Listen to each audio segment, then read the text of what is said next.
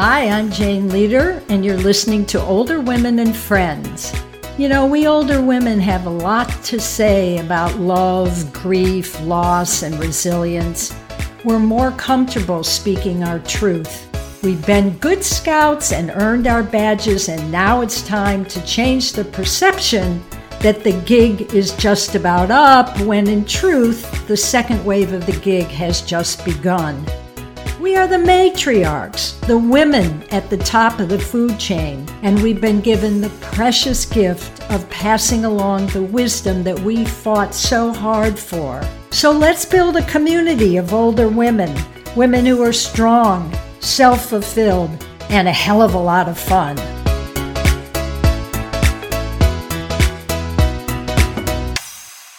Hello, well, today we have the honor of talking for the second time with Lucinda Sykes, who is a retired physician from Toronto who is now specializing in sleep issues and specifically sleep issues for women 50 plus. Lucinda is here because she is very popular with the listeners of older women and friends anytime I speak to someone, they say, Well, I've enjoyed everything, but boy, oh boy, that Lucinda Sykes, you've got to have her back. So, Lucinda, you're back. Welcome. Thank you indeed, Jane. I'm very glad to be here. And incidentally, I do thank your audience for your uh, feedback. Uh, it's heartwarming and uh, so glad to speak again. We're very happy to have you speaking again.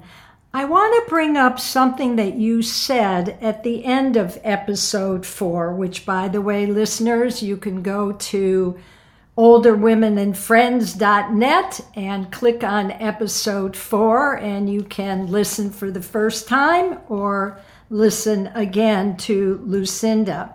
Toward the end of my interview with you, I lost complete track of where I was. And I said something like, Oh dear, I can't remember what I was saying.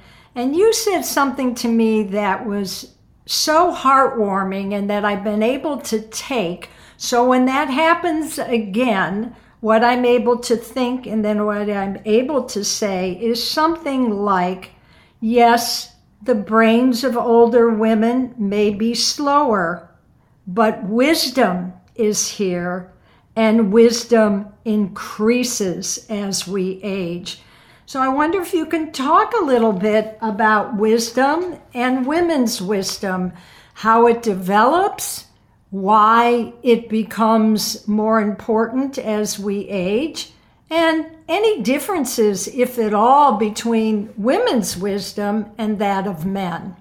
Thank you, Jane. This is also uh, one of my favorite, shall we say, topics. As uh, you may know, my background is in the psychology of Carl Jung, what we call analytical psychology. And uh, within analytical psychology, a distinguishing characteristic is the uh, psychology's attitude to human development. We're given to understand that we human beings were walking a common path. That in our childhood, we had the human experience of childhood we matured into adult life. We had the concerns of adult life, and those progressed into the concerns of the more mature life and even eventually into old age. And in a way, we are walking a common path with all of humankind for thousands and, dare I say, even into millions of years. There is a commonality. And one of the distinguishing characteristics of analytical psychology is its attitude to old age.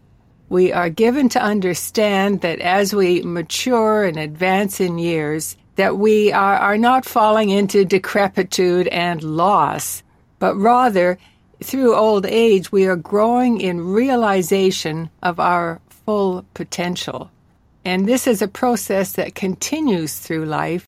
And uh, Jung, at several points, termed it wisdom. And I think that's very comfortable in just ordinary parlance. We talk about wisdom, but I'm going to switch from analytical psychology and just talk about the word itself because what the heck do we mean by wisdom? it's an enormous word, and probably everyone's got their own interpretation. Uh, as I often do, I fell back onto the uh, Oxford English Dictionary and checked out the word. And uh, we're given to understand that wisdom is the quality or faculty of being wise. And what the Oxford English Dictionary defines as being wise is having or displaying knowledge and experience and good judgment. Now, that's the definition. That's very prosaic, isn't it? Very simple. And but we can all get behind it if you think about it. Think about the effects of your experience, your knowledge, and by gosh, you're probably noticing that you're having more and more access to good judgment. And this is our natural heritage as a human being. And Jung put it that this is a, a, the goal of old age, in fact, is the slow but steady access to wisdom. What then does menopause and postmenopause have to do with the development of women's wisdom? Well, that's a fascinating question. In a general way, menopause is, is just one of the steps along the road. It's a transition, if you will, a doorway into what we call the postmenopausal years. And indeed, now it's the postmenopausal decades. Eventually, that's uh, the years of old age. So, menopause is just one of the steps along the way. Now, there's all manner of biological things occur to us at that time, but uh, eventually we have passed on. Uh, wisdom is developing for us all the way along. Now, I like. I'm so glad you highlighted menopause and the postmenopausal years because one of my favorite fields of study is anthropology, especially uh, speculating about the process of human evolution, those forces that have been active in giving us our experience of being human, our species, if you will. And one uh, very fine uh, uh anthropologist, Kristen Hawkes, and her colleagues have for several decades now been investigating the mystery of human menopause. Yeah, it's biological phenomenon, but from the anthropologist's perspective, we do not understand why menopause is uh, happening to women because, in a way, it doesn't happen in the rest of the animal kingdom. Now, let me explain. We women anticipate, we expect that in midlife, we will lose our reproductive capacity. We will no longer be having children. But you know, the uh, chimpanzees don't have that expectation. They remain fertile up until just the last couple of years of life. And that's true throughout the, uh, the great apes, uh, if you think in those terms. And uh, really, through the animal kingdom, so far as uh, the science tells us, female animals remain fertile up until uh, death. Uh, now, here's a little tip, however. In the world of the uh, cephalopods, the whales, there are species of whales where, by gosh, the females become postmenopausal and they proceed for years no longer reproducing, but still, very often they are leading their pod. They are the leader. And this is brings me back to what Kirsten, Dr. Hawkes, and her colleagues are speculating is that there is something of great value in the psychology of the woman after menopause. And the research would tend to back that up. Dr. Hawkes spent a year amongst the Hadza people of Tanzania, and she determined that in that nomadic tribe, we would call them hunter gatherer group, that the um, senior women were helping the tribe to survive in a very practical way. For example, the grandmothers were helping the grandchildren to survive. Dr. Hawkes observed in many cases that grandmother was bringing in more food for the little ones than were their mother because the mother is preoccupied, pregnant, nursing, and so on.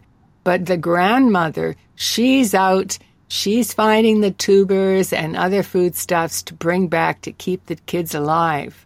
Now, you might say, oh, that's hunter gatherers in Tanzania. How's that relevant to me?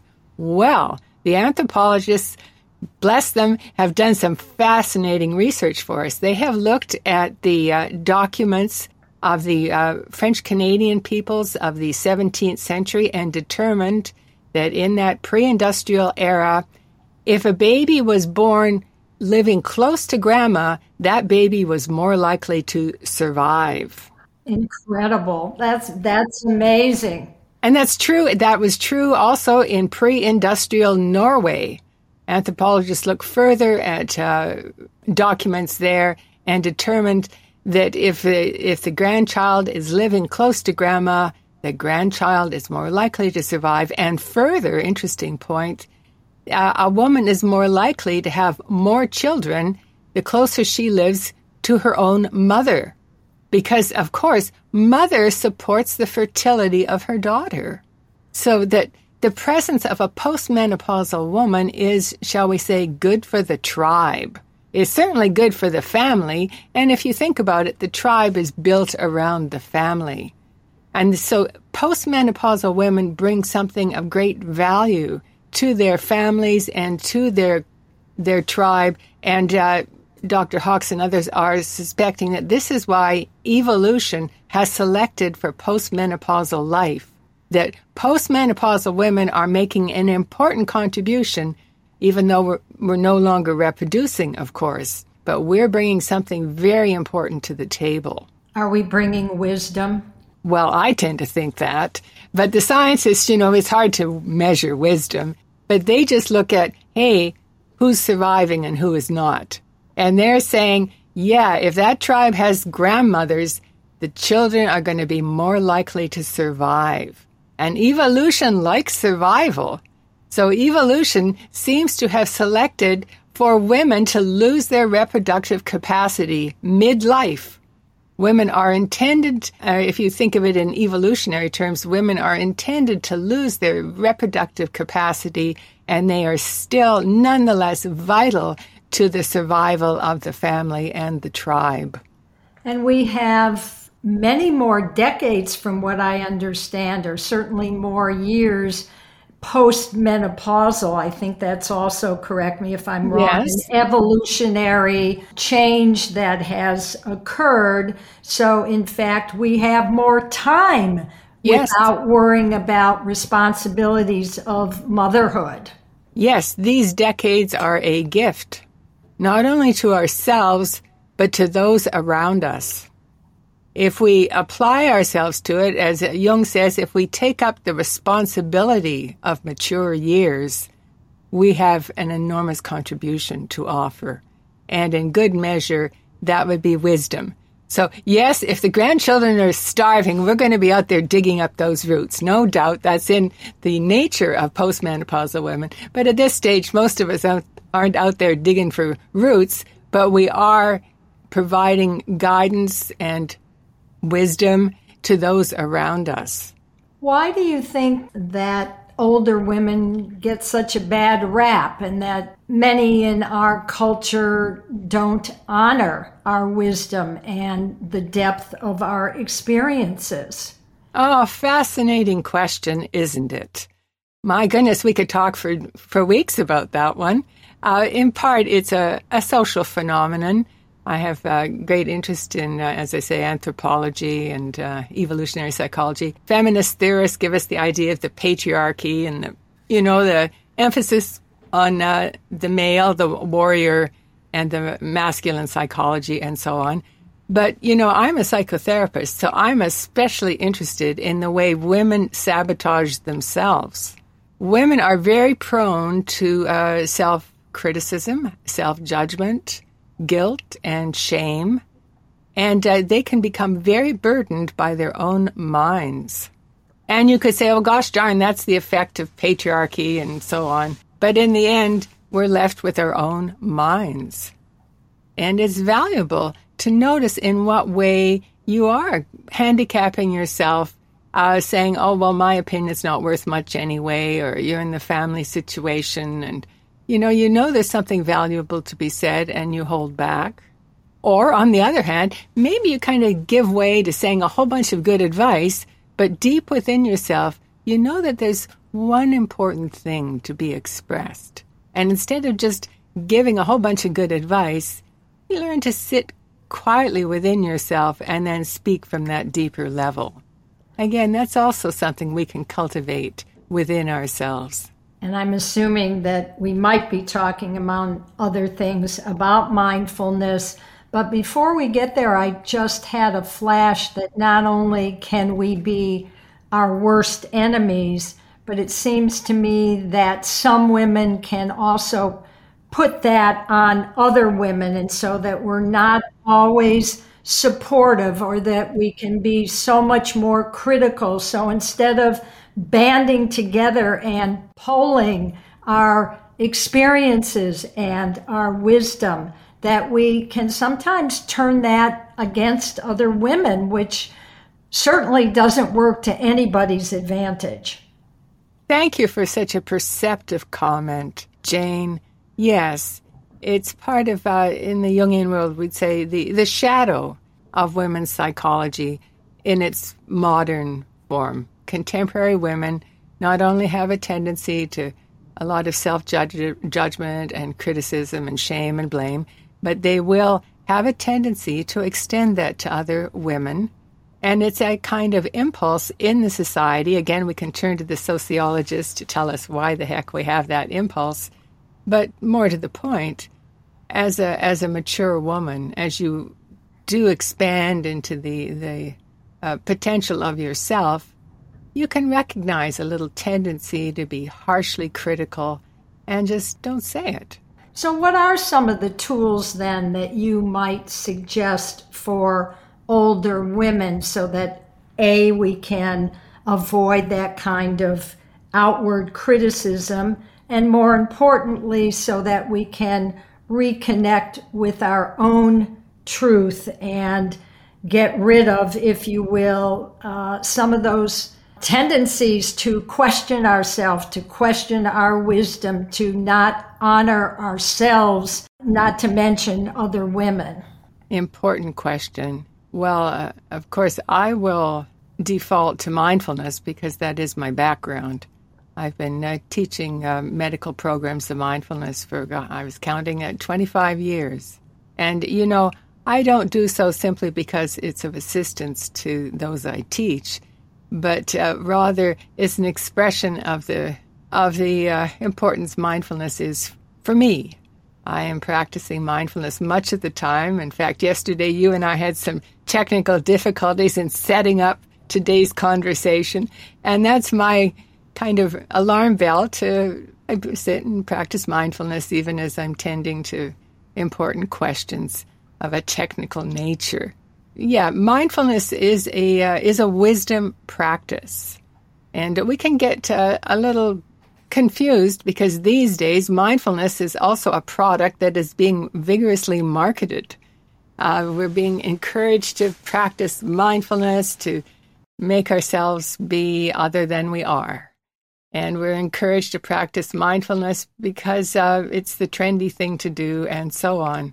But that obscures the fact that this, which we're calling mindfulness, and by the way, that word mindfulness is very new to the game you can find it in the great wisdom traditions, uh, principally of Asia, but it could well be argued that you will find this in the mystical traditions of all the great religions. Can you give us a definition, if that's possible, of what you mean by mindfulness? It's probably the most important question you can ask about mindfulness because the word mindfulness has entered into popular parlance so I like to point out that just a few weeks ago, I was at the supermarket and I saw a magazine that was advertising mindful kitchens. you know, and I didn't open up the magazine, but it's, you know, it's being used in marketing. But that doesn't need to be a problem to us if we really recognize what we are referring to when we use the word mindfulness now I'm going to give you a definition I learned years ago at the Center for Mindfulness down at the University of Massachusetts. So here's a four point definition. I think of bulleted points when I offer it. And even those listening to us, uh, you might, if you're not driving or operating machinery, you could, for just a moment, ladies, even close your eyes if it's comfortable. And now, first off, we're going to do something on purpose. So that's our first point. We're going to do this on purpose. And our second point is we're paying attention. Do you notice that you're sitting here and you're paying attention on purpose? And thirdly, our third point is what you're paying attention to is what's happening right now. And I'm guessing that most of us listening to this broadcast, what's happening right now is you're sitting. Do you notice the feeling of being here? You're sitting here, and uh, I would guess you're breathing too, of course. Your feet are somewhere. Maybe they're on the floor or you've crossed your legs. Do you feel all of that happening? Sure. And what else is happening? Well, some thinking is happening and some listening. You're hearing these words, and do you notice how your mind is making sense of what I'm saying? And you're probably having some thoughts in response to what I'm saying. It's all happening right now, isn't it? And I could even guess you're having some emotion or a mood. You could check in with that and notice it. And you could just sort of direct your attention around yourself. The feeling of sitting and breathing is happening, and thinking and feeling. And the fourth point of this extended definition, the fourth point, crucial, is your attitude. The fourth point is that your attitude is non judging. Do you notice I'm inviting you to witness your experience without needing to judge it? We're not trying to make it be a certain way. We're not trying to change anything. We're certainly not trying to improve anything. You're just being a witness to your present moment experience. And in this way, oddly, each moment is new. Now you're feeling your feet. Now uh, maybe you've opened your eyes and you're looking here and there. This is mindfulness. What advantages are there to mindfulness? Why should we practice the four points? Yes, and that's another question that we could even devote weeks to. You see, what we're looking at is human consciousness. Mindfulness is a is a um, a way of paying attention to the fact that you are conscious right now, that your life is happening right now, and you are witnessing it. And you are even witnessing the witness. And you're witnessing all the thoughts that are interpreting it. And you're also feeling this first breath happening now. This is consciousness. This is our human heritage. This is at the base of it all, this being human, conscious right now. So then when we ask, well, what's the point? It's an enormous question. but as a physician, longtime mindfulness teacher, I can point out to the hundreds of research papers now, yes, hundreds of research papers that point to benefits from practicing mindfulness, especially regular mindfulness. We get in the habit of purposefully practicing mindfulness, we may find that our pain will lessen, or that our mood will improve, or that our anxiety will become less frequent, and so on and so on. It may improve our family relationships, uh, many different benefits. And how does that differ from another practice that gets a lot, a lot, a lot of attention, and that's meditation? I mean, let's just take TM or transcendental meditation sure. as an example, something that I've practiced from time to time, and it seems to me that because you have a mantra to return to, which is generally a word that you are to bring your thoughts back to that word. So here's a way in which now that I'm thinking about it, we are changing, aren't we? We are changing. We're trying to calm the mind and push all those other thoughts and feelings back to saying a word or a phrase. Oh, yes. I'm enjoying our conversation. so many interesting things to ponder. The word meditation is a, is a big word. I, I liken it to the word athletics. There's oh. many ways to be an athlete. Many ways. you know, we could kind of leave that word aside and we could just talk about those disciplines or those practices that focus on how we are paying attention. How are we focusing our attention? And in this example of mindfulness that I offered you, I think you'd agree that what we were doing was focusing on our present moment experience without needing to judge it or change it. But we didn't even need to stop the judging. If there were some judging thoughts, if you're th- sitting there and thinking, geez, I shouldn't have my legs crossed like this, you notice, oh, I'm criticizing myself for crossing my legs. And maybe at that point you even uncrossed your legs. And that was all done in mindfulness by contrast, there are meditations where we do focus in particular to, as you say, a mantra, and uh, also we can even focus to looking at a a sacred picture. Or in mindfulness, we very frequently focus to the experience of breathing. Maybe we're caught up in thinking about this or that. We're being mindful, noticing my mind is so busy, and uh, you just decide. This is part of mindfulness. You just decide, I'm going to feel this breath happening right now. So that there is this quality of intentionally focusing even in open in the open awareness of mindfulness. All of us mindfulness practitioners, we will from time to time, uh, maybe even frequently in a given practice, we will focus, and very often that will be a focus to the experience of breathing. And if we were moved to do so, uh, we might even insert a mantra Maybe you're paying attention to yourself breathing and you insert the word calm. So, with every out breath, you're just feeling how it is to breathe out and that you let the word calm resonate as you're breathing out. Or maybe the word calming might be more useful. So you're resonating a mantra. This is all in your imagination, of course. We call it imagery. You're just inserting an image, the mantra, calming. You're feeling the sensations of your body breathing, and you're also experiencing the word calming. You're not trying to make something happen, there's no goal involved, but you have, shall we say, tossed in a mantra, and you're letting that mantra kind of resonate with every breath, and you're being present. Being present.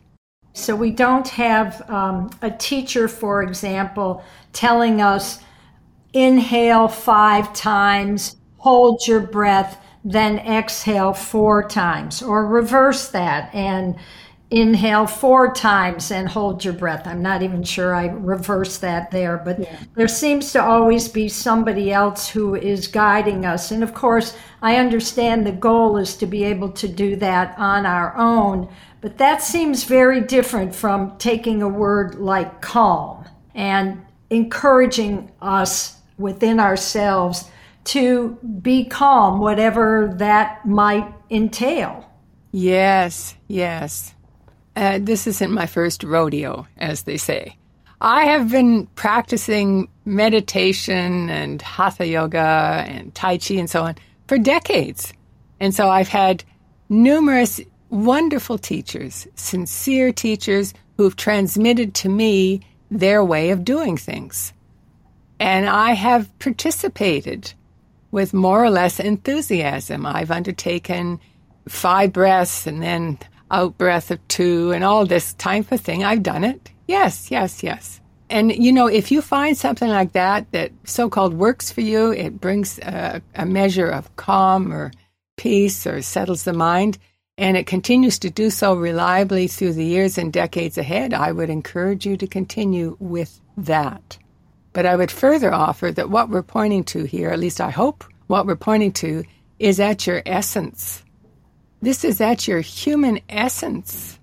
And all these various strategies and techniques are pointing to this at your human essence. They are in themselves not the essence, but they are pointing to it. I wanted to get back because you've used a word and it's one that I think about, and that's the word judgment and self judgment. And we talked about that in terms of wisdom. Uh, we're hinting at that now with mindfulness.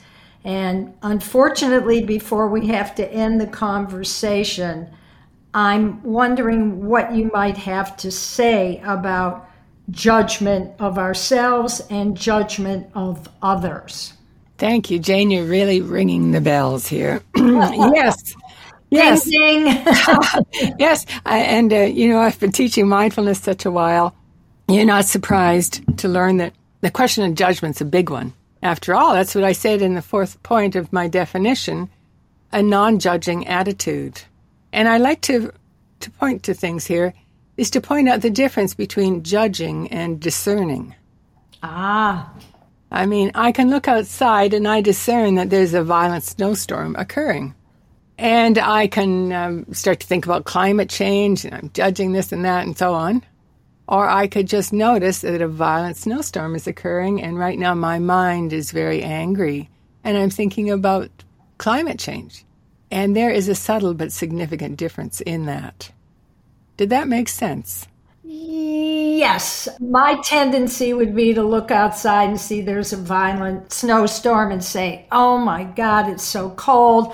I'm going to have to wear my snow boots. I'm yes. not sure I'm going to be able to, to get my car out of the garage. Yes. It's dark out, there's no sun. Yes.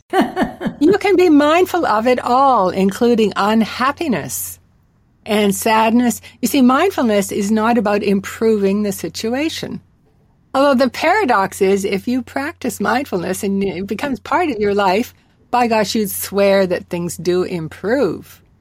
And that's, well, that's Jungian, is that consciousness is valuable. Consciousness brings something, uh, but it's not your will to make things be different.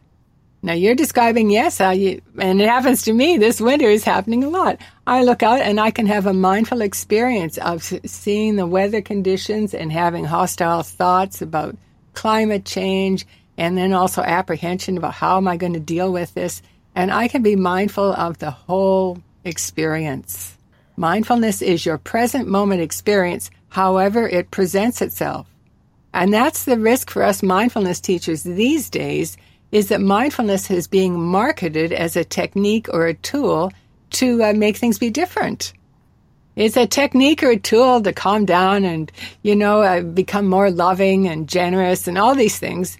And, you know, sometimes you're practicing mindfulness and you're having anything but loving thoughts. Maybe you had a disagreement with your neighbor and you go in to practice mindfulness. You have a formal sitting meditation, as we say, you're practicing mindfulness, and you're aware of the rage you experience towards your neighbor. And that's mindfulness. I've been there. and there's a difference between drowning in the thoughts or witnessing the thoughts. But uh, these days, what I'm primarily focused on is instructional groups. And I am presenting groups based around what we call mindfulness based stress reduction or MBSR. That's the acronym. And I like MBSR. Well, gosh, I've taught it 25 years. And I like it because it's, um, shall we say, science based. All the research that I was uh, mentioning there is looking at the outcome for participants in MBSR groups. What happens to people who attend MBSR groups? And uh, we see lots of evidence that they have fewer migraines and better sleep and so on and so on. So I like MBSR because if I if I present it skillfully to my participants, uh, they very often at the end they they say thank you and it was very useful for them, even though what they so called got from it could be very different. Because I'm very careful, and it's so good now that I'm no longer a physician, so to speak. I'm just a helper or a coach I am teaching mindfulness to just be of general assistance to women to help them boost their optimism and their um, perseverance without saying, hey, this is going to help your migraines or it's going to help your sleep, even though the research is there. But I just teach mindfulness. But I do it in a very particular way uh, in this format of uh, MBSR, mindfulness based stress reduction. Mindfulness based stress reduction. Yes. Certainly something yes. we all can use in this very stressful, confusing world in yes. which we live.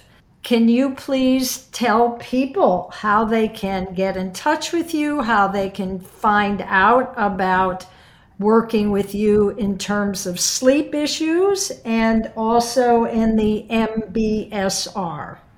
Yes, fundamentally, I would invite people to sign on to my email list. And that's a very pleasant experience, I hope, at least for most of you. You can sign on by going to lucindagift.com. That's easier to remember. Lucinda Gift, just my first name and the word gift.com. And you will immediately be sent a copy of my little e pamphlet called Happy Sleep Secrets. So it's uh, information, science based, but emphasizing the value of pleasure and beauty for women in the second half of life, helping them to sleep more fully and richly. And by getting a copy of Happy Sleep Secrets, you will be on the email list and I'll be sending information. The group that you are referring to, Jane, the Mindful Women 50 Plus, uh, we have a little website for it, an information page, really. Uh, that information page is Mindful Women 50. MindfulWomen50.com. Once again, it's always fabulous to talk to you. I'm honored to have you as one of my guests. And I don't know, I'm probably going to have people knocking on my door saying we need to have Lucinda back again. So hopefully that will be a possibility. Thank you, thank you. It's been wonderful. And thank you for your work. We're pointing to the wealth within us as older women. It's there. We're going to find it. Thank you. Uh-huh.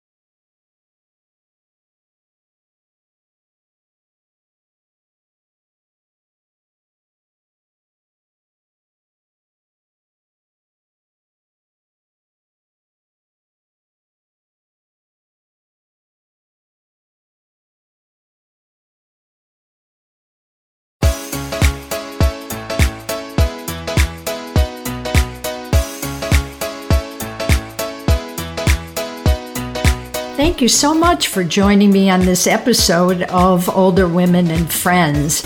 And speaking of friends, please tell yours.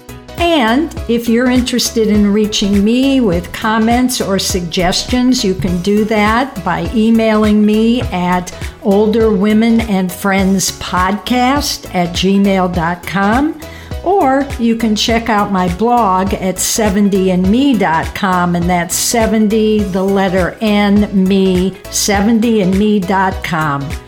Until next time.